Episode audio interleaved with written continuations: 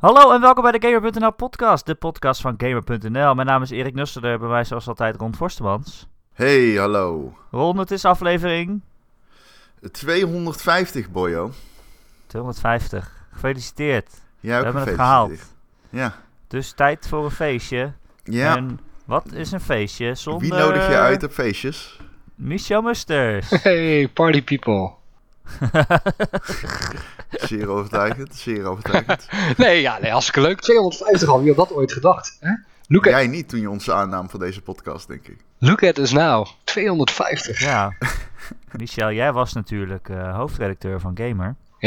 in een wij verleden. begonnen. Toen wij begonnen met de podcast. Ja. Of klopt dat niet? Jawel toch? ja, zeker wel. Jij hebt, jij hebt groen licht gegeven. Ja, of was het Gerard? Ja, ik durf het niet met zeker. Nee, Gerard die heeft Gerard licht heeft gegeven. afgeschoten al na één pilot. Ja, nou ja, ook, ook een valide mening, toch? Ja, Gerard was- die was, die was eh, en terecht, die Oh. was bang dat wij na vijf afleveringen zouden zeggen... Oh, dit is toch best wel veel werk, laat maar zitten. Ja, En eerlijk gezegd, die kans was natuurlijk ook heel erg groot. ja. Maar Ja, Gerard was ook een beetje van de subject matter. eh. hij zei tegen mij, ja, toen ging jij praten over Ziggo en over hoe kut dat wel niet is. En toen dacht ik, ja, ik weet niet of dit een plek moet krijgen op onze website. Ehm, dat heeft het toen niet gekregen, maar uiteindelijk toch wel, onder Michel. Die heeft gewoon een lagere kwaliteitsstandaard, gelukkig. Nou.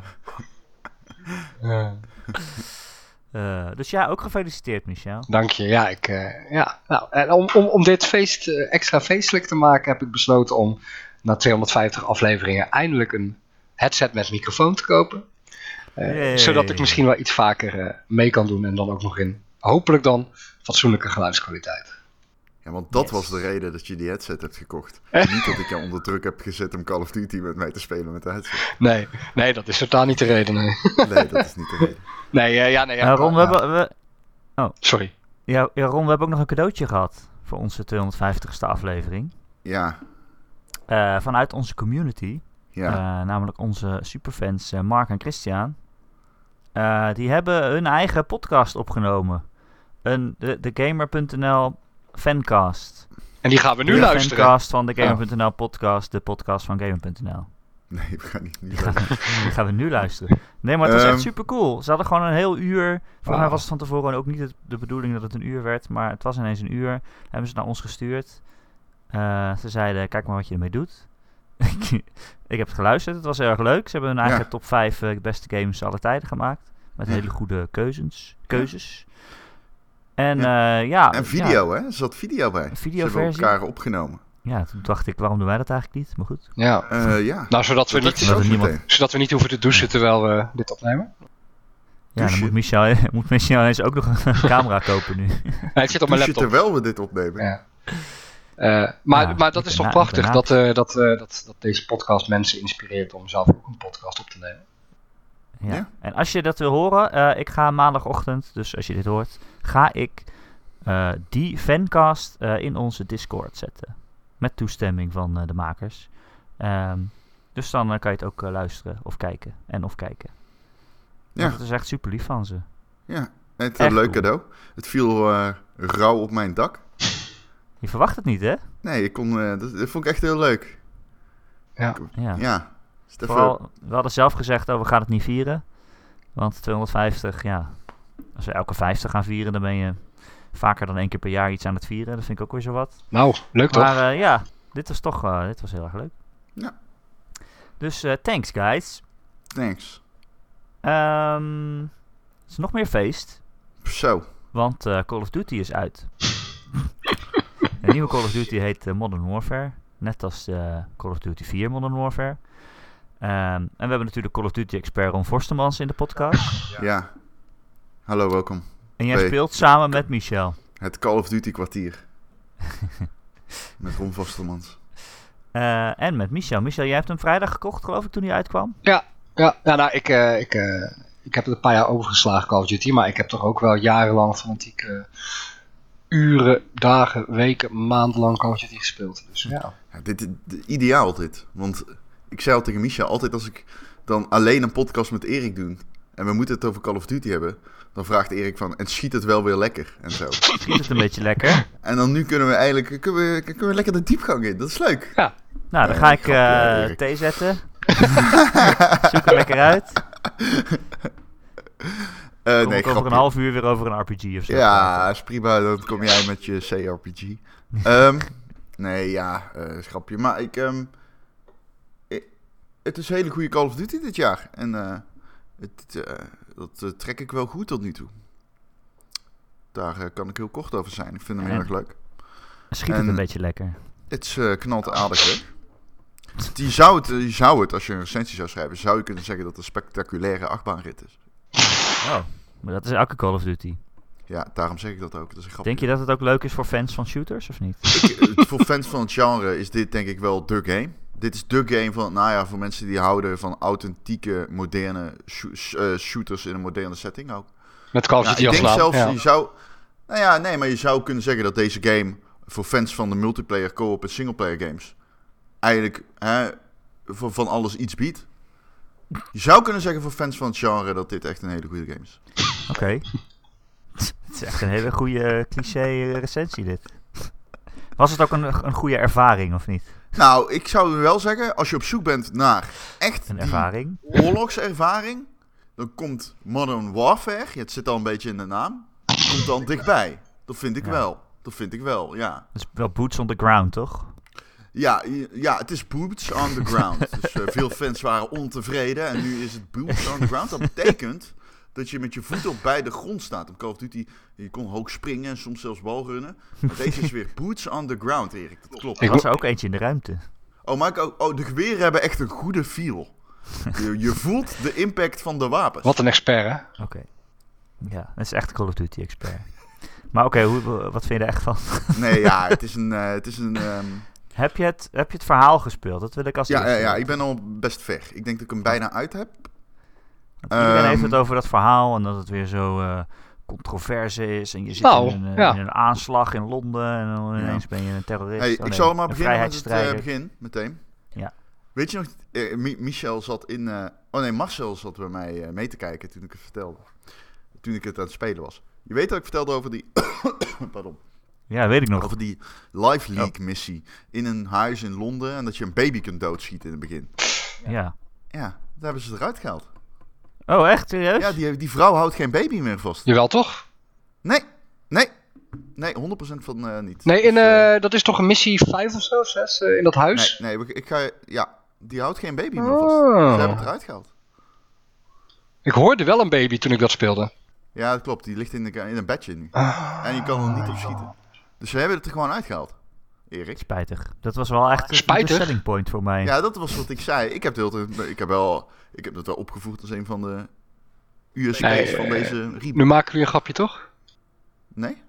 Ik maak een grapje. Toen ik die game in LA checkte, kon je de baby doodschieten. Nee, maar ik bedoel, dat vind je, toch niet, e- je vindt het toch niet echt slecht dat ze dat eruit hebben gehaald? Of? Of, of ik dat... Ik heb, ik heb er niet echt een mening over. Nou ja, ik vind het wel goed dat ze het eruit hebben gehaald. Ik vind het controversie voor niks eigenlijk.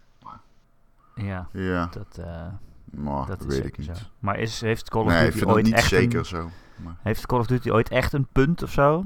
Doen ze niet altijd controverse Ja, om het het is gewoon controverse? opgeblazen cinema. Maar ja, ik bedoel, als het in films kan, dan moet het er ook in games kunnen. Maar Ja, mag, ja, zeker. Ik moet zeggen, ehm, ik ben ongeveer op de helft van de singleplayer, van de campaign. En eh, in de tweede missie, dat is niet echt een spoiler, want als de tweede missie al, dan, eh, dan ben je in Londen en dan eh, is er een aanslag. En dat vond ik toch best wel heftig in beeld gebracht. Ehm, op een positieve manier, hè. Ik had wel echt het idee van, wow, het deed me wel wat, zeg maar. Zeker ehm, eh, ja, dat je ook eigenlijk eh, ja, onschuldige mensen neer kan schieten. Dus ja, ik vond het wel eh, heftig.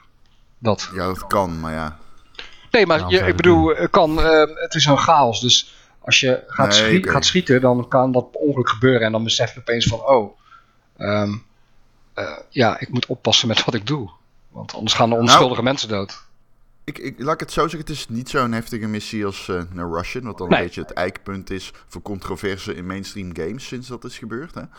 Maar ehm, het is wel een missie die laat zien dat, die, dat terrorisme in het Westen, wat toch een gevoelig onderwerp is, zeker in Londen, waar daadwerkelijk... Ja. Het is een missie met een wit busje. Nou ja, ik weet niet of jullie de aanslag op de op die brug kunnen herinneren. Waarbij zeven mensen werden eh, omgereden door iemand in een wit busje. En daarna drie mensen met een machete uitstapten. En mensen neer begon te steken. Dat is anderhalf jaar geleden, denk ik. Twee jaar geleden. Mhm. Nou, dat, eh, die aanslag eh, die lijkt hier niet op, maar het, het is wel. Er zit ook een wit busje in. Het is in, het, is in, in het centrum van Londen. Ehm, dus ze kijken niet echt weg van dat soort dingen. En ik kan dat enorm waarderen. Maar ehm, het is ook niet zo dat ze me. Kijk, dat hele ripped, ripped from the headline subject matter ding. Wat zo gecommuniceerd werd tijdens het, het mediatraject van die game. Ehm, je moet dat ook een beetje verdienen. En dat is het ding. Je kan wel een aanslag laten zien, maar je moet de impact ervan, die moet, die, dat moet uit de verf komen. En moet zeggen dat die game dat soms heel goed doet en soms iets minder. En dat de wissel, het, het resultaat is eigenlijk een beetje dat op het moment dat je dan een baby dood kunt schieten, dat ik dan denk, ja oké, nou ja, het kan, je hebt de optie ertoe, het hoeft niet. Dat snap ik dan op zich toch wel. Alleen, er zitten ook sc- scènes in, en daar kan ik niks van zeggen, maar die zijn wel meer schokkend om schokkend te zijn. Waarbij het doel, zeg maar, een beetje het nut ontstijgt. Het, het doel ontstijgt dan, zeg maar, de impact die het op jou heeft als speler. Dus jij bent dan zo van, wow, dit moet ik heel erg heftig vinden. In plaats van dat het heel natuurlijk heftig is. Eh, het is een beetje gechargeerd. Dat gezegd hebbende, ik vind het een hele goede singleplayer. Ja, Daar moeten we het eigenlijk gewoon over hebben, denk ik. ja. Het is gewoon echt een hele goede singleplayer. Ehm ik denk een van mijn favorieten in, in de afgelopen... Sinds poeh, Black Ops 2, denk ik. Dus dat is acht jaar geleden? Zeven? Ja, zoiets. Ja. Zes, zeven. Ja. Was dat die met Kevin Spacey? Nee, dat is eh Advanced Warfare. Ehm, Ja, met Kevin Spacey vonden mensen ook heel goed. Alleen die vond ik zelf wat eh, minder. eh, Oké, nou, ik ben blij dat je het, dat je het leuk vindt. Eh, maar het- uiteindelijk, die singleplayer duurt vijf uur of zo. en dat draait toch wel weer om de multiplayer, neem ik aan, toch? Nou, volgens mij gaat die wel iets langer mee dan vijf uur. Ja, er zijn verrassend veel mensen die natuurlijk Call of Duty echt voor de singleplayer, voor de campaign spelen. Ja. En dat is een valide reden. Ik bedoel, het is elk jaar weer, ja, om een cliché eruit te halen, is het elk jaar weer een, ja, een, een achtbaanrit van 6, 7 uur. Je woont in Roosendaal, ik kan naar je toe komen rijden, hè? geloof me. Nee, maar ja, het, dat is het wel, weet je. En als je daar gewoon één keer per jaar zin, hebt, zin in hebt. Hè? Behalve vorig jaar. Ja, behalve vorig jaar inderdaad, ja. Dan is het weer lekker om, eh, om dat dit jaar eh, te ervaren, om het zo maar te zeggen. Maar dat hele sentiment van Call of Duty draait om de multiplayer is toch ook iets wat...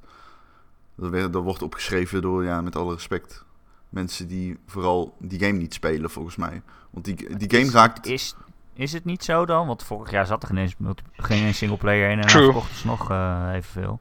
Ah, hij verkocht minder. Maar ehm, ja, dat is wel zo. Zeker zombies. Als zombies erin zitten, zijn echt mensen die raken die multiplayer niet eens aan. Nu, Nee, ja, ik bedoel ook niet, je moet per se eh, eh, Team Deathmatch spelen of zo. Maar wel, kijk, zombie of co-op dingetjes. Of eh, dat, eh, hoe heet dat? Het Spec Ops dat erin zit, geloof ik. Ja. Er zitten wel heel veel verschillende dingen in, maar het is wel vooral met iemand of tegen iemand. Oh, als je bedoelt, de multiplayer is de, de, de, de grootste pijler van die game, dat klopt. Ja. Nee, dat klopt wel. Maar ehm, ik vind dat die singleplayer goed genoeg is, omdat samen met zo'n co-op modus, als die wel goed zou zijn, wat die dit jaar niet is, maar als die wel goed zou zijn, dan zou je dat wel kunnen verantwoorden, denk ik. Hoe, eh, hoe ik het speel eigenlijk is, ehm, ik doe een paar missies van de singleplayer. En eh, dan, wat ik eigenlijk wil doen is heel, eerst heel de campaign uitspelen. Maar mijn nieuwsgierigheid naar de multiplayer is te groot. Dus dan doe ik een paar missies singleplayer en dan duik ik weer een paar uur de multiplayer in. Dan doe ik weer een paar missies singleplayer en zo door. En eh, dat werkt voor mij helemaal prima. Dat eh, biedt genoeg variatie om eh, een vermakelijk weekend eh, mij te bezorgen in ieder geval. Want wat zit er nou eh, allemaal in? Misschien weten mensen dat niet eens. Nou ja, je hebt een campaign. Dat is een verhalende missie. Dat is een reboot dus van de oude Modern Warfare. Ik vind het wel tof dat al die personages terugkeren. Eh, de missies zijn leuk. Ehm, het is, ja, ik vind, verhaal, ik vind het verhaal ook best vet. Tot nu toe. Er zitten echt al wat leuke twists in. Ehm, meerdere. En ehm, ja, er zitten wel echt een paar missies in die denk ik mijn favoriete, tot mijn, in mijn top 10 beste Call of Duty missies horen. Dat doen ze gewoon echt heel goed. Eh, en die singleplayer etaleert ook goed hoe fucking schitterend deze game eh, eruit ziet en hoe extreem goed die klinkt. Want eh, dit is wel denk ik een van de mooiste games die ik op mijn tv gespeeld heb. 100%. Qua lighting en zo. En, eh, Ik, ehm, ik heb zelf ehm, een weekje een HD of een eh, 4K TV nu, een OLED. Oh ja, Heel, ja, dank je. Echt een, game, een game changer. Ehm, en eh Call of Duty ziet er echt prachtig op uit. Die lichteffecten en dergelijke. Eh, het realisme van HDR persoonlijk dan. eh, vind ik echt schitterend. Echt, het lijkt, ja, klinkt een beetje overdreven. Maar voor mij voelt het al een beetje alsof ik in next gen ben beland of zo. Ja, die eerste keer dat je HDR 4K ziet is wel een ding. Zeker op een OLED. Ja, Ja, ik, ehm, ik heb zelf iets minder onder de indruk van de HDR specifiek. Ik bedoel, het ziet er goed uit. Alleen, ik weet niet. De, de, het is heel subtiel misschien. Spider-Man die popt echt bijvoorbeeld de HDR. Dat doet deze iets minder. ja oké. ja. Maar ehm, dat maakt de singleplayer in ieder geval wel gewoon goed behapbaar. Als, eh, als in dat je niet steeds het gevoel kijkt dat je in een, eh, in een lamp aan het kijken bent. Zoals veel HDR-games dat hebben. Hè? Dan kijk je in de zon en dan ben je let, staat heel je kamer blank gewoon. heel je kamer is wit. Opeens. De multiplayer is...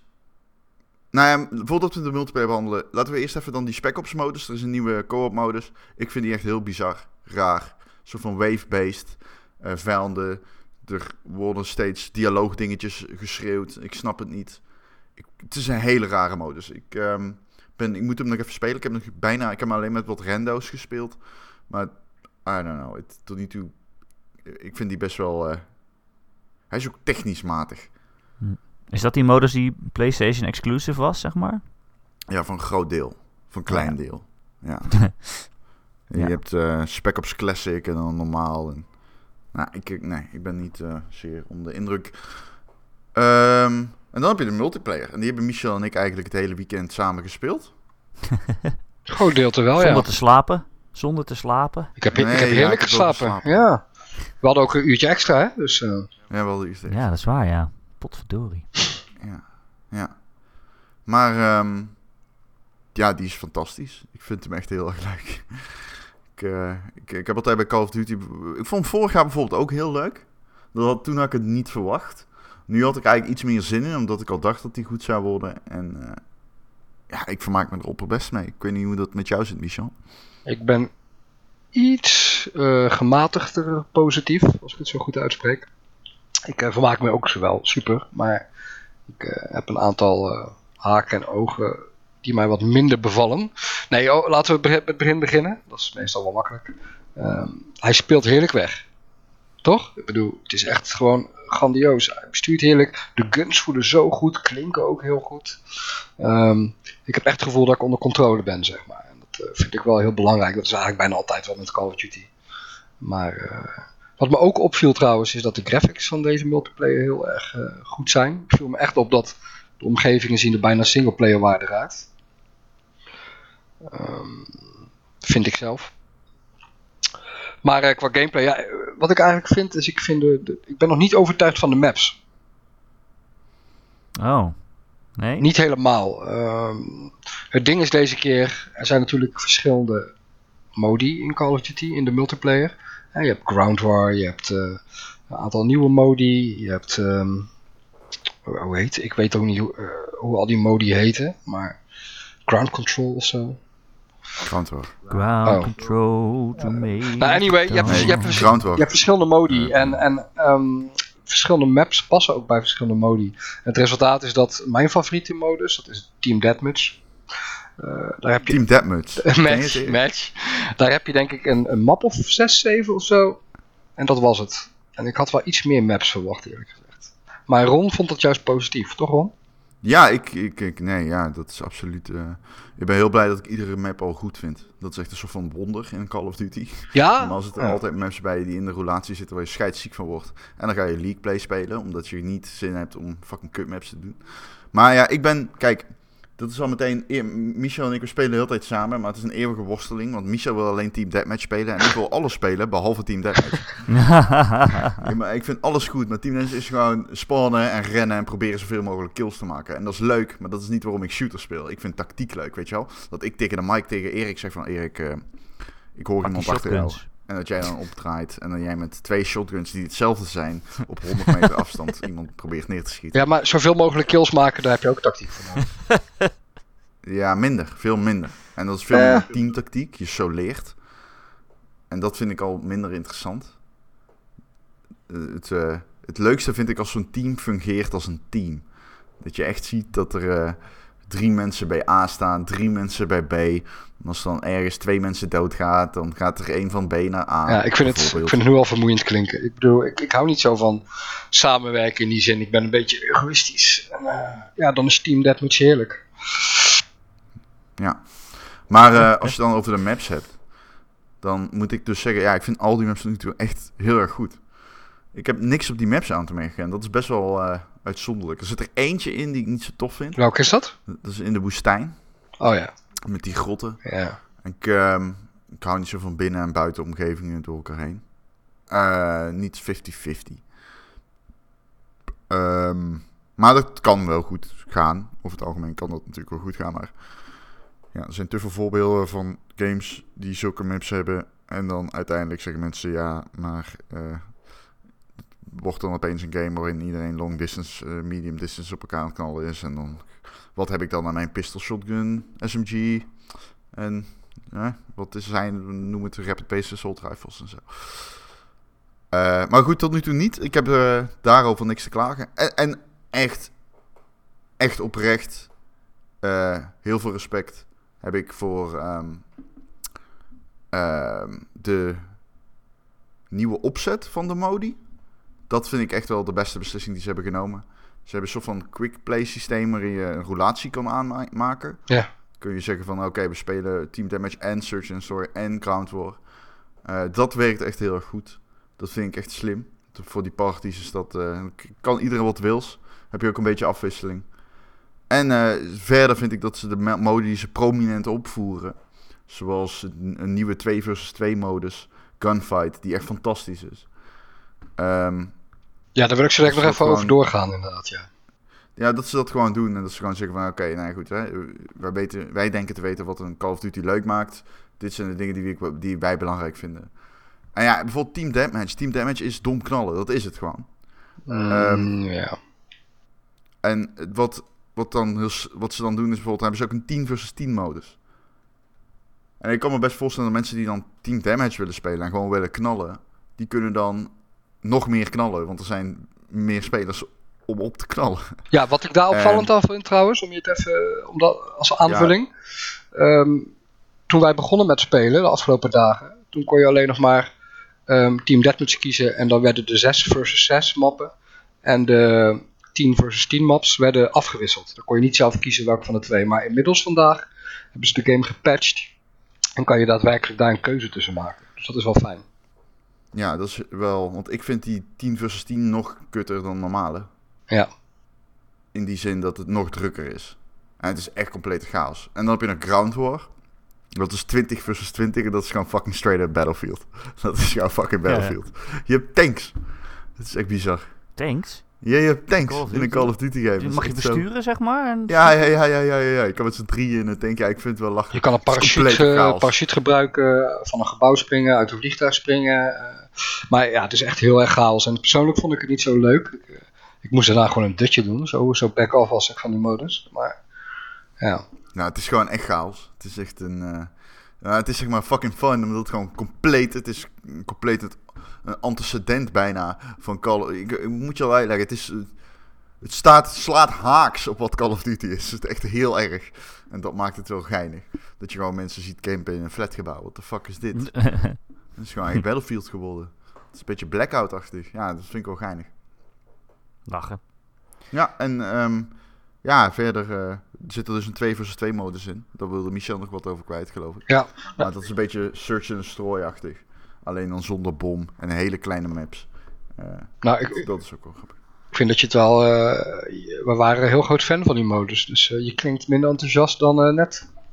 Nee, het, Ah, is, eh, het is heel erg leuk. Is echt eh, de leukste toevoeging van de game, vind ik, eh gun modus. Dat, eh, komt zoveel tactiek bij kijken. Je moet heel goed samenwerken, want je bent maar met één iemand anders. Eh, first. Net zei je nog dat je dat stom vond. Ja, maar in dit geval vind ik het wel, omdat het zo overzichtelijk is. Het zijn echt minimaps. Je bent met vier mensen in totaal, dus twee versus twee. Ehm, het wordt echt ge, het, het condenseert de game echt tot de kern. Echt super pure ervaring. Ehm, ja, Ja, dat doet, ja, dat doet Search and Destroy ook wel een beetje. Eh, Daar, daar, ik weet niet of je daar ooit achter gaat komen, maar dat, dat doet die modus ook echt. Die maakt dus, die zorgt zeg maar echt dat je de middelen die je hebt, dat je die eh, heel goed moet gaan leren gebruiken. En die game laat je spawnen met random wapens trouwens, die eh, game mode. Gunfight. Dus dan speel je opeens met de shotgun of zo, of met de sniper die je nog nooit hebt gehad. Ja, maar het fijne Maar de is... tegenstander speelt daar dan ook mee. Ja, en het fijne Dus is dat je ondertussen je wapens wel levelt. Dus dan gebruik ook eens een keer andere wapens. En level je ook eens een keer andere wapens dan je gebruikelijke wapens. Dus dat is wel top. Ja. Nee, tot nu toe, ik vind het een, een leuke Call. Ik vind de maps goed, vind de gunplay goed. Ik vind ehm, de keuzes die ze hebben gemaakt met betrekking tot de modi echt uitstekend in de multiplayer. Singleplayer is verhalend sterk, vind de missie sterk. Ehm, ja, het is een, gewoon een, een hele leuke, goede Call of Duty dit jaar. En eh, wat er te wachten staat is een Activision die belooft dat ze, nou ja, los van de Battle Pass geen echte betaalsystemen hanteren. In ieder geval geen lootboxes. Alle maps worden gratis zodat de community niet versplinterd raakt. En eh, op dat front doen ze overigens sowieso al wonderen, vind ik, met de... ehm, dat vind ik echt super tof werken en dat werkt echt uitstekend. Dat is eh, de cross-platform modus. Die is, eh, dat werkt vlekkeloos. Je kunt echt zonder moeite met andere mensen spelen. Ja, ik ben er wel heel erg van gecharmeerd. Ik, eh, als ik een top... Ik, ik, eh, het, ik, de beste Call of Duty's dan... eh, Modern Warfare 1, Black Ops 2 op 2... En op 3 had ik Black Ops, Black Ops 4 staan. En eh, Black Ops 4 heeft wat nare ontwikkelingen meegemaakt met betrekking tot lootboxes en zo, gaandeweg. En ik vind deze tot nu toe, die kan wel eens gewoon op die drie, derde plek eindigen bij mij. Ik vind hem echt zo goed. Michel, jij ook? Ja, Ben je het eens? ik- ja grotendeels wel. Eh, nogmaals, ik ben iets minder van de maps gecharmeerd als Ron. Ehm, ja, dit is natuurlijk geen eh drie-lane systeem zoals de Black Ops reeks. Nee, maar dat vind ik fijn. Nee, dat vind ik op zich ook wel fijn, maar eh, iets, een paar kleinere, echt hele compacte maps hadden wat mij betreft de variatie van de ervaring wel goed gedaan. Maar ja, dat kan nog met gratis uitbreidingen, dus daar hoop ik ook op. Ja, en dat kan ook als je andere modi gaat spelen. Ja, dat is waar. Maar dat, als je zoals ik vooral in Team Deathmatch wil zitten, dan eh, kan dat dus niet. Ehm, dus een paar extra maps voor de variatie zou ik wel fijn vinden. Maar voor de rest vermaak ik me echt opperbest. Ik moet alleen nog Spec Ops proberen. En wat ik ervan hoor is het inderdaad niet zoals de oude Spec Ops. En dat vind ik echt super jammer, want dat vond ik super tof om te doen met de maat vroeger. En eh, ik had eigenlijk gewoon de oude Spec Ops gewild. Maar goed, ik kan er nog niet over oordelen, want ik heb dat nog niet gespeeld. Dus... Oké. Nou, Oké, dat was hem. nou dan gaan we verder ik, vragen hè? welk cijfer ik hem ga geven, ik heb geen idee. Nee, dan moeten we op je recensie wachten. Ik neem aan dat jij de recensie doet dan, eigenlijk. Ja, ja, ja, ik doe de rest. Call of Duty Expert, Ron Call of. Duty Expert Ron Vostermans, uiteraard. Eh, ja, daar staat zo'n bordje zo, eh, als je de provincie inrijdt. Deze provincie is thuis aan Call of De Duty Call of Duty Expert, Expert Ron Vostermans, Ron uiteraard. Forstermans. Uit Brabant. Ehm, er was ook heel veel nieuws deze week. Er waren Ja, wow, we- moeten we het ook nog nieuws doen? Jezus Christus. Michel, jij gaat Call of Duty spelen, begrijp ik? Hè, ik ben, eh, op dit moment bedoel je? Ja? Ik ben al een half uur bezig. Ah, oké. Wat? Ja, gezellig. Ja, Ja. maar ik doe toch gewoon mee. aan het podcasten, het is gewoon werk. Ja. Dat is prima. Ehm, er waren meer vertragingen dan de NS deze week in de gamesindustrie. The Last of Us 2 is uitgesteld naar mei 2020. Op zich, eh, weet je, ik vind het altijd prima als je dingen uitstelt. Ik bedoel, neem alle tijd die je nodig hebt. Zeker voor zo'n game. Maar wel een beetje raar. Het is pas één maand geleden dat ze zo heel groots uitpakten. Zeiden, oh, de- pers uitgenodigd, nog allemaal drie uur komen spelen. En we hebben een dikke trailer. En hier is de, hier is de echte release datum eindelijk. Ja. En dan een maand later zeg je, ja, dat gaan we niet helemaal halen. Apart ja. Ja, Maar wa- wat zou de echte reden zijn? Zou het zijn dat ze het niet gaan halen? Of zijn ze ook druk bezig met een next-gen versie? Of wat, wat zou de reden zijn? Joh? ja een next-gen versie zou het op zich niet moeten vertragen. Want dan Ja. kan je eerst deze uitbrengen en daarna de volgende. ja, dat is waar. Ja, ik weet niet. Het is Naughty Dog. Die hebben altijd net iets langer nodig dan ze dachten. En weet je, bij de eerste Last of Us hadden ze het ook ineens een maand uitgesteld. En achteraf zeiden ze, ja, weet je, die, die maand extra polish, dat heeft echt het verschil gemaakt tussen een goede game en een Ja, meesterwerk, zeg maar. ja. Dus eh, ja, wat dat betreft geef ik ze alle tijd ter wereld. Alleen het wordt misschien voor Sony een beetje lastig als je te dicht bij de release van PlayStation 5 komt, dat het elkaar toch gaat bijten of zo. Ja. Dat iedereen nu denkt van ja, nou ja, kan ik ook wel vier maanden wachten en hem dan op PlayStation 5 halen of zo. Ja, ik, ik, vind, ik, ik snap dat mensen zo denken, maar zelf heb ik zoiets van, weet je, next gen, dat is next gen. Eh, wat ik daarmee bedoel is, waarom zou je een previous gen game... laten? Ja, waar, ja, we spelen nu Ja. gewoon de game die op deze gen hoort en volgende generatie komen er wel weer andere prachtige games, weet je wel. Ja, maar ja, het wordt natuurlijk Ja. backwards compatible allemaal. Dus Ja. je kan het sowieso op je PlayStation 5 spelen. True. Ja, precies. Ehm, en Ubisoft heeft ook aan de rem getrokken deze week. Ja, Zo. Drie, drie Die hebben games niet aan de rem getrokken. Die zijn letterlijk op een boom ingereden. Ehm, ze hadden het over eh, de prestaties van eh, Ghost Recon Breakpoint. Ja, Die gaat lekker, hè? Die gaat, die gaat echt slecht. lekker. Ja. Als, je- Ja, als je een Ghost Recon maakt die ik niet wil spelen, dan heb je het echt... eh, dan heb je het goed verpest, kan ik je vertellen. Nou ja, je had Jezus Ghost. Ghost Recon Wildlands is geloof ik twee jaar geleden of zo, tweeënhalf. Ja. Die stond toen bovenaan de verkooplijsten heel lang. Lees wel eens verkooplijsten in, eh, in de UK. Dat is nog een aardige graadmeter. Graadmeter, ja, redelijk. Ehm, toen stond het bovenaan en nu stond hij niet eens in de top 20, zeg maar. nou, het is Dus eh, eh, ook gewoon het, niet zo'n leuk het gaat heel slecht. spelen. Het gaat heel slecht met gedaan. Nee, niet mijn ding. Ehm, en daarom heeft Ubisoft besloten om de volgende drie grote games ook maar helemaal uit te stellen naar het volgende fiscale jaar. Gaat over eh, Gods and Monsters, Ehm, Rainbow Six Quarantine, heet het geloof ik hè? Mhm. Dat is die Eh, co-op game. Ja, en eh, Watch Dogs, Watch Dogs Legion. Ja. Gaan allemaal, eh, allemaal na, dus in ieder geval na april, want dan begint hun fiscale jaar. En ik geloof die laatste twee, dat is zelfs al gezegd, het komt in de tweede helft van het jaar pas. Dus eh, ja, Ubisoft heeft wel een, eh, een lesje geleerd, geloof ik. Dat is, eh, hè? Heel veel mensen hebben die games niet meer gekocht, want die denken, ja, nu, nu weten we het wel. Ja. Zo'n in elkaar geflanste open wereldje hebben we geen zin meer in. Ik vind het wel... Ja, ik, eh, bedoel, ik sluit niet uit dat iemand het hoesje van die game in, de- in zijn hand houdt en denkt: Oh, een nieuwe eh, Coast Recon eh, met, eh, met guns. En het gewoon koopt. Maar anders zie ik geen enkele reden om eh, die nieuwe Ghost Recon te halen. Dus ik snap wel dat je er dan even hè, kwaliteitsinjectie, dat je even wat games uitstelt. Niks mis mee. En ook even wat andere games skipt. Ja, Ik vind het wel frappant dat eh, Ubisoft de afgelopen jaren wat eh, in ieder geval goed bezig was met hun game support. Eh, dat ze echt hun imago hadden verbeterd. En games die lang meegaan, uitgebreid zijn, et cetera. En dan hebben ze het met deze release toch weer een beetje verpest. Maar ze pakken wel meteen goed door. En zorgen er wel voor dat Ja. het niet weer gebeurt, hoop ik. Ik moet wel zeggen dat deze game echt voelt alsof die fundamenteel slecht in elkaar steekt. Ja. Dus dat gewoon echt de ideeën die ze willen doen met loot en met co-op, dat die gewoon tainted zijn. En dan kun je dan op verder bouwen, maar misschien moet je dan al, was het dan nood, in plaats van een, dat een, een half jaar uitstel had dan misschien niet echt het verschil gemaakt. Precies. Je hebt dan meer iemand nodig die vroeg in de ontwikkeling zegt van oké, deze ideeën, hoe leuk ze ook klinken of klonken, gaan we gewoon lekker eh, skippen. Ja, maar dan in het Frans. Ja, klonkel. Eh, dus we gaan weer skippen. Skippon. Skippon. Por favor, Yves Guillemot.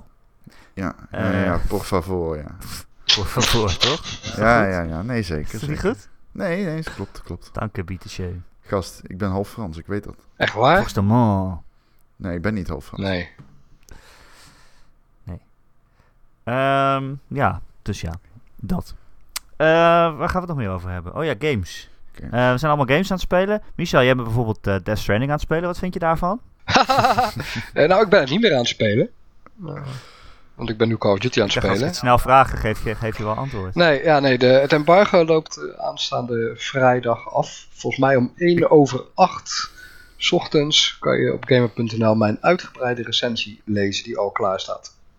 Dus Maar een 2,5, Michel? Jezus. Ik had veel verwacht, maar... ik, eh, ik eh, mag helemaal niks zeggen behalve dat eh, aanstaande vrijdag om 1 over 8 Nederlandse tijd op gamer.nl mijn recensie staat. Oh, ik zie het. Je geeft zowel een 1 als een 10. Ik wist niet eens dat er Colin systeem Nee, ik wist het ook niet. Bizar, hij geeft een Batman-logo. Ja, het logo. Ja, Ehm, het is... eh, ja, het is wat dat betreft eh, exciting times. Ik heb de recensie ook gelezen, ik weet alles. Oh, shit. Weet je nog niet? Nee, dat. Ik weet niks. Eh, Ehm, Ron, ja, jij bent eh, Manifold Garden aan het spelen. ja, het is een puzzelgame van eh, William Cheer. Iemand die meer architect is dan gameontwikkelaar. En dat zie je wel aan die game, want hij is technisch niet heel goed. Maar ehm, Oh, eh, het is eh, qua, qua puzzels en zo, is het echt, eh, ja, is het echt super, super vet. Ja, Arthur. Arthur heeft hem al 8 gegeven op Gamer.nl volgens mij, hè? Ja. Klopt, ja. Ik heb veel met acht uur erover geappt ook, want we waren hem tegelijkertijd aan het spelen. En eh, ja, het is wel echt een... eh, het voelt alsof je een levenswerk aan het spelen bent.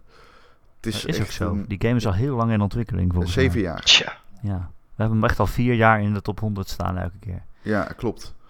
Ehm, ja, ik had hem ook in mijn top 10 staan van Oh. beste games van 2019, zeg maar, vorig jaar. Toen ik eh, moest ja. gokken. Hè? Eh, meest veelbelovend, zeg maar, waar ik het meest naar uitkeek. En ehm, ja, dus eh, die ben ik nu aan het spelen. Ik heb hem nog niet uitgespeeld, dat komt door Call of Duty. Ehm, maar dat tot nu toe... Hij is ook op Apple Arcade, overigens. Maar wat Manifold doe je er Garden. precies in? Ehm, het is een Asher-achtige puzzelgame. Dus je Asher, dan denk je aan de onmogelijke schilderijen. Nou, dat doe je hier ook. Maar er zit, ah, sowieso, er zit een moment in, dat is een van de tofste game momenten van het jaar. Dat is de eerste keer dat je in aanmerking komt met Aanraking. de core mechanic. Aanraking. Met de core mechanic. En de core mechanic is eigenlijk dat de wereld zichzelf herhaalt en oneindig is. Ehm, dus als je naar buiten kijkt, zie je jouw level talloze keren opnieuw. Ehm, en in principe de puzzels bestaan niet uit meer dan blokken ergens anders neerzetten. En ehm, wat dat betreft i- zit het charme hem niet zozeer in de puzzels zelf, zoals in The Witness dat ook niet echt is natuurlijk. Ehm, al is dat wel heel erg leuk om op te knappen. En op te proberen te lossen bedoel ik. Alleen daarin zit nou niet echt de kracht van die game. Het is niet zo dat die lijntjespuzzels nou echt zijn waarvoor je de witness koopt. Want dan hadden ze het ook gewoon een, een, eh, eh, in een soort van eh, andere hut kunnen stoppen. Dat je gewoon eh, iedere Ja. puzzel één voor één afgaat. Ja. Of een boekje. Want dat doet deze game dus ook. En dan lopen, dat is het allervetste. Het, het eerste moment dus dat je erachter komt dat dat je oneindigheid een onderdeel is van de puzzels.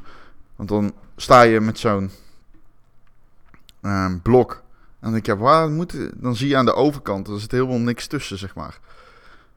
Aan de overkant zie je dan dat je daar die blok neer kan zetten. Maar dat is een afgrond. En je kan niet zomaar, als je eraf loopt, dan ga je gewoon dood. En ik zit echt zo, ja, wat de fuck wil die game nou? Wat de fuck ga je nou? En eh, pure one-up loop ik maar van dat blok af. Richting die guy. Richting de overkant. Niet die guy. De overkant. En ehm, ja, ik val oneindig. En opeens zie je continu dat level zeg maar langs me afschieten. Dus toen nam ik een aanloopje. En toen sprong ik gewoon letterlijk na vijf keer mijn eigen level voorbij te zien komen. Aan de overkant stond ik toen. Maar even om Ehm, advocaat van de duivel te spelen, hè? Eh, dat is in principe toch ook het idee achter Donkey Kong of de oude Super Mario. Als je uit het scherm loopt, kom je aan de andere kant er weer uit. Nee. Huh? Jawel, je zegt als je valt, dan kom je bovenaan het scherm weer eruit, toch? Nee. Nee, ja, het is first person toch? Nee, het is first person. Ah, oké, dan heb ik niks gezegd. Het level draait om jou heen. Ah, oké, interessant. Ah, trippy. Maar hoeveel LSD moet je op hebben om dit te spelen, Ron? Ja, het is wel echt trippy as fuck. Jezus Christus. Je gaat ook echt van die trapcases omlaag en zo. En dan suist dat echt voorbij je hoofd. En ja, dat is heel erg fucking trippy. Maar dat maakt het juist ook heel erg cool. Het is echt een onmogelijke Asher-achtige wereld. En heel erg veel eh, harde lijnen gebruikt. En, eh, en, eh, kubussen en blokken en zo. Want dat is wel heel mooi. Het is een beetje hoekige spelwereld. Maar wat dat betreft, echt serieus.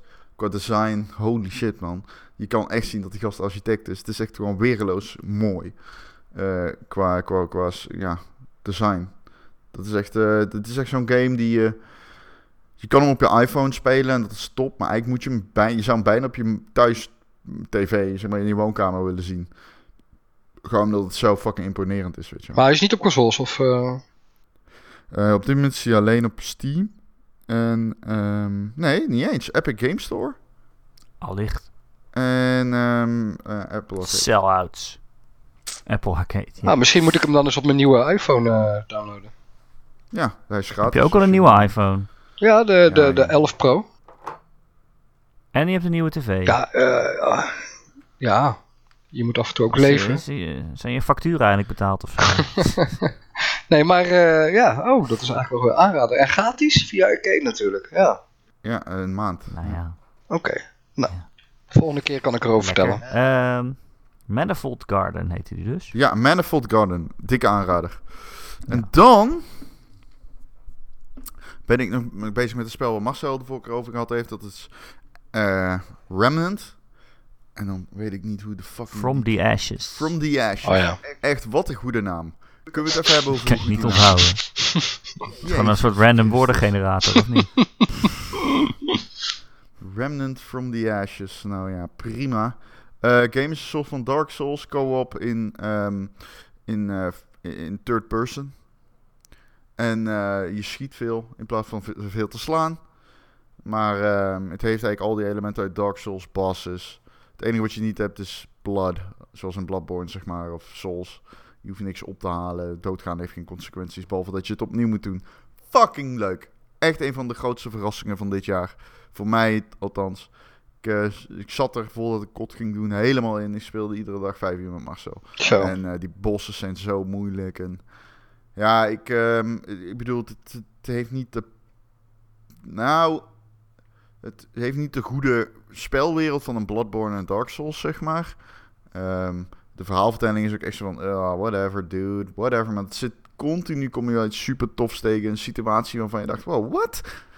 Ehm, dat je een, ik kwam bijvoorbeeld een merchant tegen en die was in een rare taal aan het spreken. En ik zei, ja, wat is er man?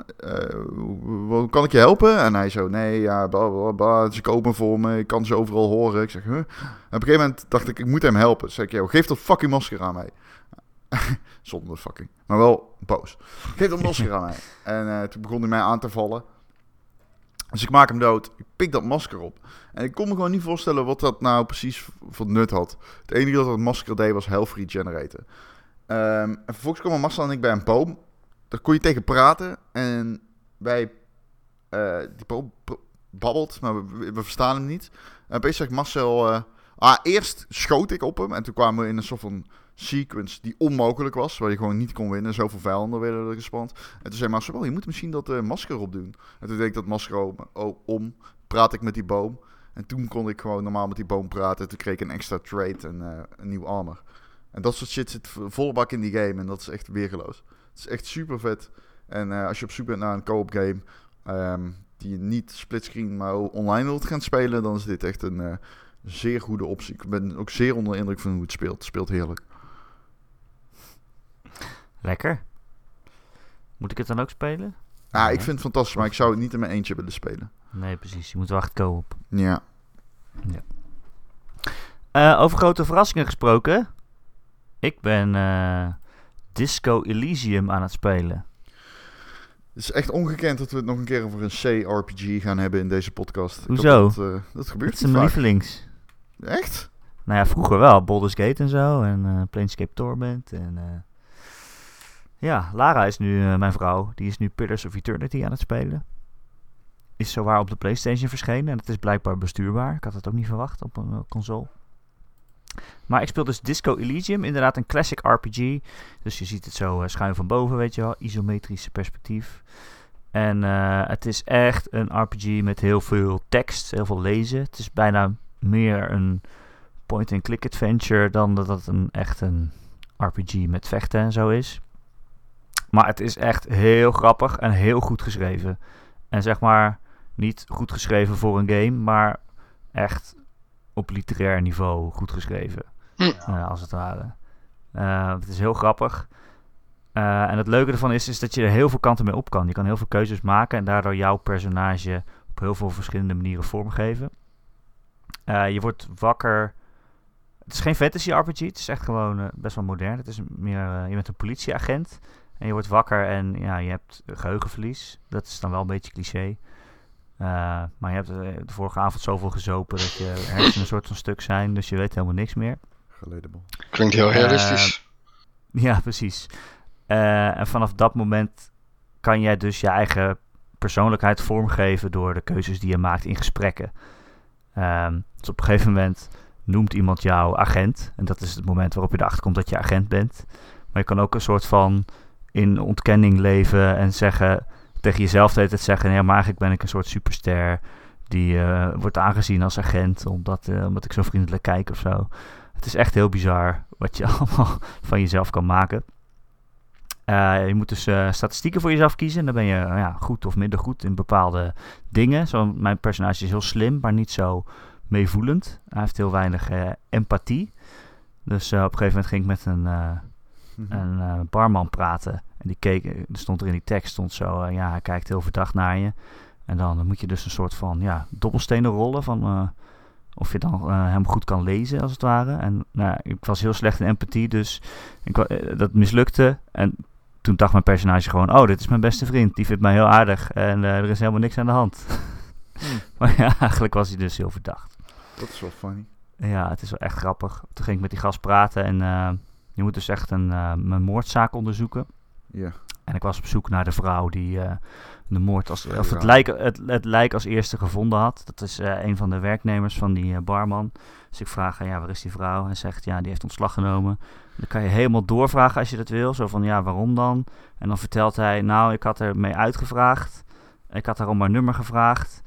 Maar ja, ik ben haar baas, dus eigenlijk achteraf bleek dat ze zich verplicht voelde om met mij uit te gaan. Maar dat was uiteindelijk toch niet zo'n goed idee. Dus, eh, maar waarom wil je dat eigenlijk allemaal weten? Want het heeft niks met die moordzaak te maken. En dan kan, ik dus, dan kan je dus zeggen, nou ja, ik ben echt een super harde feminist. En eh, dit soort zaken vind ik heel belangrijk om daar ook achteraan te gaan. En dat koos ik. En nu heb ik een soort van persoonlijkheidstrait. dat staat dan in mijn menu van dat ik een feminist ben. En daardoor kan ik met meer autoriteit tegen mannen praten ineens. Ik heb een plus bonus gekregen. Dus het, eh, het gaat echt heel diep. Je kan echt helemaal allemaal rare shit voor jezelf verzinnen. En eh, heel veel rare antwoorden kiezen. Het is gewoon een heel raar spel. Het is fantastisch. Ik ben er echt helemaal weg van. En ik ben nog niet eens zo ver. Dus eh, Klinkt super cool. ja, het is echt heel cool. Maar het zijn wel echt hele grote muren van tekst die je moet willen lezen. En ook niet niet het meest simpel geschreven Engels, zeg maar. Dus eh, best wel eh, literair eh, verwoord allemaal. Wat, wat ik wel heel mooi vind. Maar je moet je er maar doorheen kunnen worstelen. Ja. Eh, maar ja, het is wel echt heel grappig. Disco Elysium heet het. Oké. Eh Michel, wat vond jij ook weer van Death Stranding? Ja, vrijdag lees je het. En eh, ja, vrijdag lees je het. God. Kut. Eh, we hebben nog een vraag binnen. We hebben nog even de tijd volgens mij. Nog een paar Ja. minuutjes. We hebben nog even. Oh. Laten we even een vraag doen. Eh Recreator die vraagt: Wat is jullie mening en gevoel bij Bethesda? Waar ging het mis? Tja. Ze kondigen zojuist een abonnementsdienst van maar liefst 15 euro per maand aan voor Fallout 76. Ja. Hoe dan? Yep. Hoe is het mogelijk? Ja. Ik vind dat echt fantastisch. Nou, Ja, ik eh, moedig dit echt toe. Houd toch op, man. Het gaat echt... Hou dan eens op, eh, Michel. Laat maar eens uitpraten. ja? Dit is fantastisch. Dit gaat gewoon goed. Dit jaar, ik vind echt, we zijn stappen aan het maken voor onze eindejaarscategorie grootste drama van 2019. we stevenen echt af op een van de meest exotische, ruimtelijke, geweldige verkiezingen in jaren, Erik. Dat is toch zo? Maar we die game hebben- kwam vorig jaar uit. Ik wil, ja, ja, ja, maar Fallout First is dit jaar. Dus we hebben nu eh, THQ Nordic, die, shout-out naar Mark, op 8chan eh, op- gaat, gaat, gaat tussen zeg maar, de kinderporno in en, eh, en zo eh, een eh, Q&A doet. We hebben Blizzard, dat de globale politiek op zijn hoofd zet. Eh, ja. Ook leuk. We hebben Randy Pitchford, die met porno strooit in familierestaurants. en we hebben Fallout 76, dat nu 100 knaken per jaar vraagt voor een game die nog steeds kapot is. Oh, en tussen al dat zou je bijna vergeten dat Anthem ook Is uitgekomen. Ik tweette ja, dit al. gebeurt.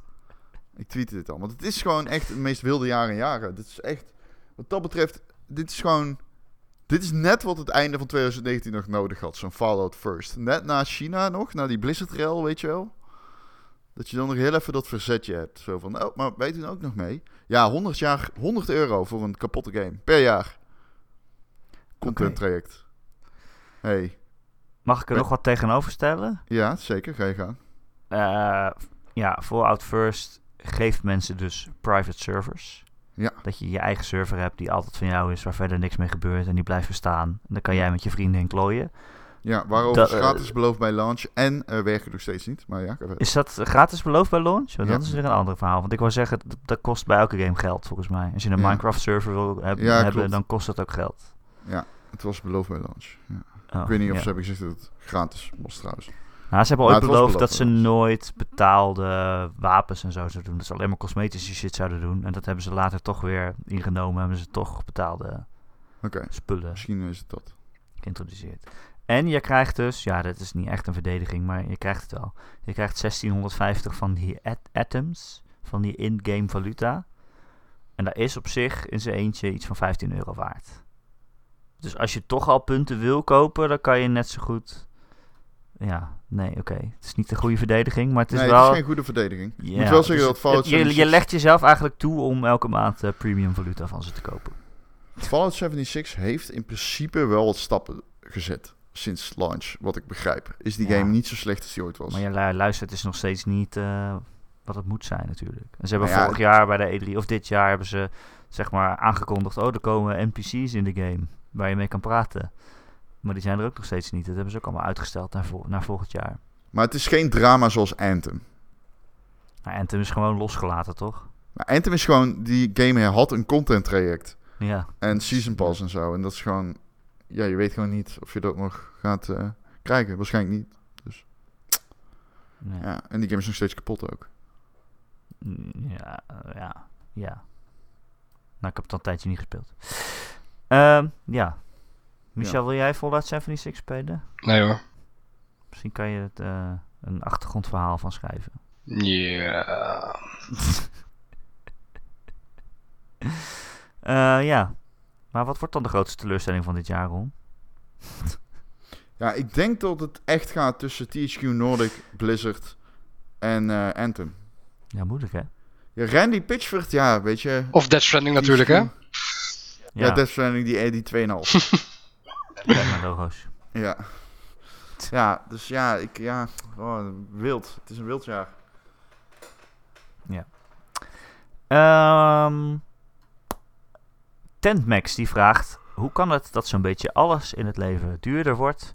maar AAA-games eigenlijk al jarenlang op releaseprijs prijs van 60 euro staan? Ja, dat is een goede vraag. Hoe kan dat eigenlijk? Nou, Dat is, die vraag heb ik al, hebben wij al ooit in de podcast beantwoord. Oh. Maar eh, Is dat zo? Jeetje, na Ja. 250 podcasts weet ik dat echt Ik niet meer. ik heb dat wel eens uitgelegd dat het eigenlijk namelijk niet kan. weet je wat het is? Ehm, Oh, ja? maar ik wilde even zeggen, de beste antwo- het beste antwoord hierop is al gegeven in de Discord zelf. Dat is namelijk van onze topluisteraar, Marky Mark. En die eh, vat het heel erg goed samen. Dus eh, als je daar het beste antwoord wil hebben, zou ik bijna doorverwijzen naar Mark. Zou je hem hier kunnen herhalen? Of, eh, Nee, ja, dan moet ik, ik, ik zit niet op Discord. Ja, hij zegt eh, vijf redenen. De eerste is, er stiekem kosten alle games meer dan 60 euro, omdat je DLC, Season Pass, lootboxes, microtransactions, Ja. en allerlei andere transacties moet of kan kopen. En je hebt natuurlijk ook altijd eh, ja, eh, Collector's Edition en Digital Deluxe Edition en zo. En eh, die zijn allemaal al duurder dan 60 euro. Eh, andere reden is dat de inflatie eigenlijk best wel laag is. Ehm, en dat er ook gewoon al heel veel concurrentie is. En die zet de prijzen onder druk. Want hè, als jij de eerste bent die zegt, nou ik ga hem voor 70 euro eh, in de markt zetten. Ja, dan heb je wel een groot probleem denk ik. je concurreert jezelf weg. Hè? Ja, je moet het of met z'n allen tegelijk doen of eh, niet. Ehm, op sommige punten zijn de kosten lager geworden, zegt Marky Mark. Zoals digitale distributie. Je, hoeft het, je hoeft niet altijd meer alles op een schijfje te, te, te branden. En zegt hij ook, er is een soort psychologische weerstand die consumenten hebben. eh, wanneer ze worden geconfronteerd met prijsstijgingen. Ja. Maar dat houdt de energiemaatschappijen en de verzekeringen ook niet tegen. Nee, ja, maar die gaan, ja, die gaan allemaal tegelijk. Ja. Dus je kan niet zeggen, nou dan ga ik naar de concurrent. Klopt. Of nou dan koop ik dit niet. Want je hebt toch stroom nodig. Ja, maar dat is toch prachtig dat de markt eh, op die manier eh, zichzelf in toom houdt qua prijs. Bedoel, voor ons als consument dan. Ja, Ja. het is wel heftig, hè? En zelf denk ik ook dat games gewoon meer verkopen tegenwoordig. Ja, dat denk ik ook. Meer afzet. Dat is Ja. nog een ding, ja. Grotere markt. Vroeger, eh, vroeger als een game zei, oh, we hebben 1 miljoen verkocht, dan dacht ik altijd, wow, dat is echt een mega succes. Tja. En tegenwoordig is een miljoen zo'n beetje de ondergrens voor als je nog... eh, Als je het een beetje leuk gedaan wil hebben, zeg maar. Bij welke game was dat nou ook alweer? Dat was eh, volgens mij, ik denk, was het Tomb Raider of de tweede of de derde van de Tomb Raider reboot. Die hadden volgens mij een paar miljoen verkocht. En toch zei Square Enix, ja, veel te weinig verkocht. Ja, veel te weinig. Ja, Ja, ja, ja, ja dat, dat weet ik ook nog, ja. bizar. Ja, dat zijn de verwachtingen en ook de verwachtingen van eh, aandeelhouders en zo natuurlijk.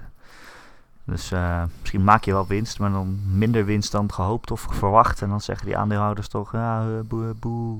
En laten we ook geld. niet vergeten dat veel grote games nog altijd ehm, onder uitgevers vallen die niet aan, eh, waarvan de werknemers niet aan unions doen in Amerika Ja. bijvoorbeeld. Nee, En dat scheelt, Ja. drukt de kosten natuurlijk ontzettend, want je hoeft mensen niet bijna of minder te doorbetalen en eh, vertrekpakketten werken anders. Ja. Is dat niet de reden dat, ehm, als we het over unions voor voice acteurs hebben, dat, hoe heet die Sjaak nou ook alweer, die hele bekende stemacteur uit games?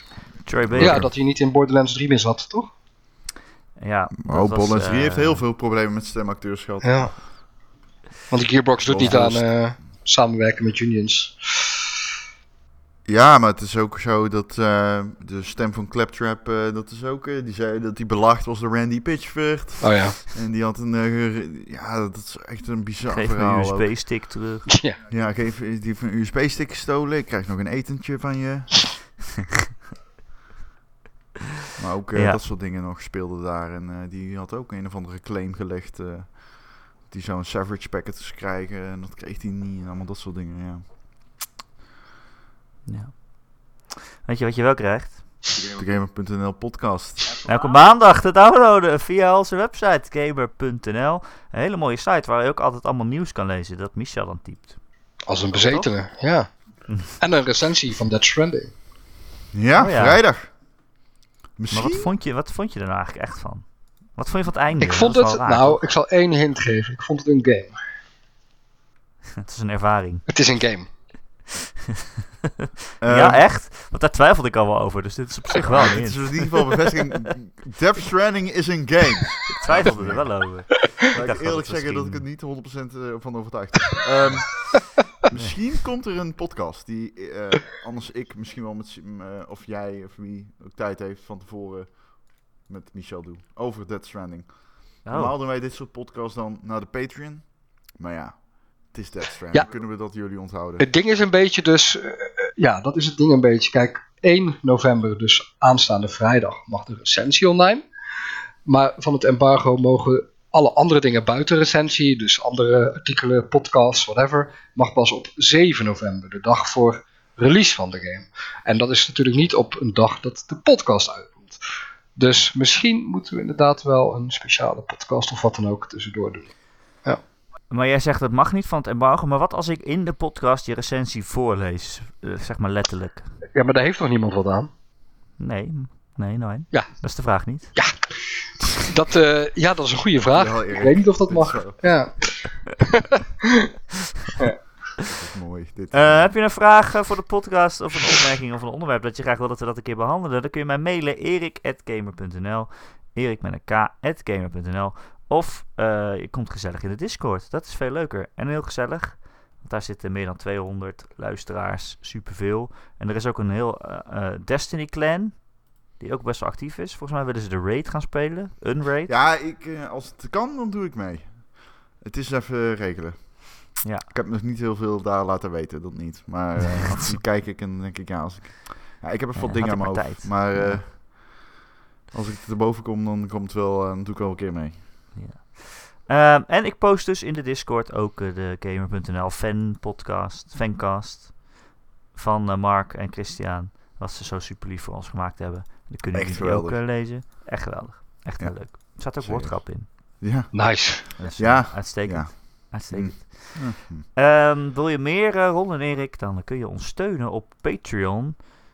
Patreon.com slash Ron en Erik. En ook daar is Erik met een K. Dat verwacht je niet. Je zal maar aan de verkeerde Ron en Erik geld geven. Hè?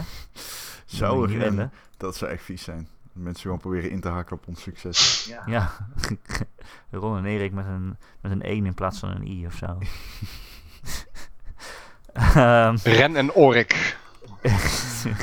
Rennen, dan hoor ik. Als je ons daar steunt, dan eh, krijg je ook eh, eh, extra podcasts in de maand. Twee per maand. Dus eh, ja, het is wel bijna tijd, Ron, voor de Ron en Erik podcast. Ik wil je niet eh, laten schrikken. Maar Ja. het is toch zo. Nee, ja. Ja, ja, ja, ja. Top toch? Eh, ja, dat was het. Michel, dankjewel dat je een, eh, een, een microfoon voor ons hebt gekocht. Graag gedaan. En eh, dat je te gast wilde zijn. En eh, Ron, jou ook weer bedankt.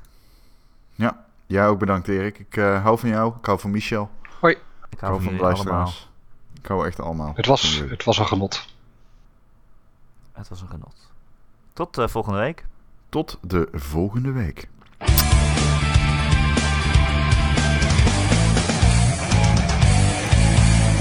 Jongens, jongens, moet ik hem op stop zetten? Of, Nee? Nee, dit is de aftershow. Hier gaan we Oh. nog een half uur door. Nee, de, de, ik bedoel de, op, de opname, de, dis, de Nee, Audacity. nee, laat het lopen. Oké. Maar waar wil je het nou echt over hebben? Die moet je laten lopen. Nu, gaan we het, nu komt de echte Wat? podcast. Wat vond je nou echt van Death Stranding? Ja, wat vond je van Nee, Death want dat stoppen jullie dan alsnog in de podcast. Nee, nee, nee. Nee, dit stukje niet. Nee. Nee, ik, ik praat er pas over wanneer, wanneer de opname uitstaat. Oké, Oké. Nee, snap ik. Nice Ja, try. bij mij staat hij uit. Bij mij Hij staat staat hij echt uit. uit. Nee, ik zweer, hij staat uit. Bij mij staat hij uit. Ja, de, camera, de camera staat uit. Maar wat vind je er nou echt van? nee, ik geloof jullie niet. Gast, ik zou daar niet over liegen. Eh, Dat is niet waar. nice try.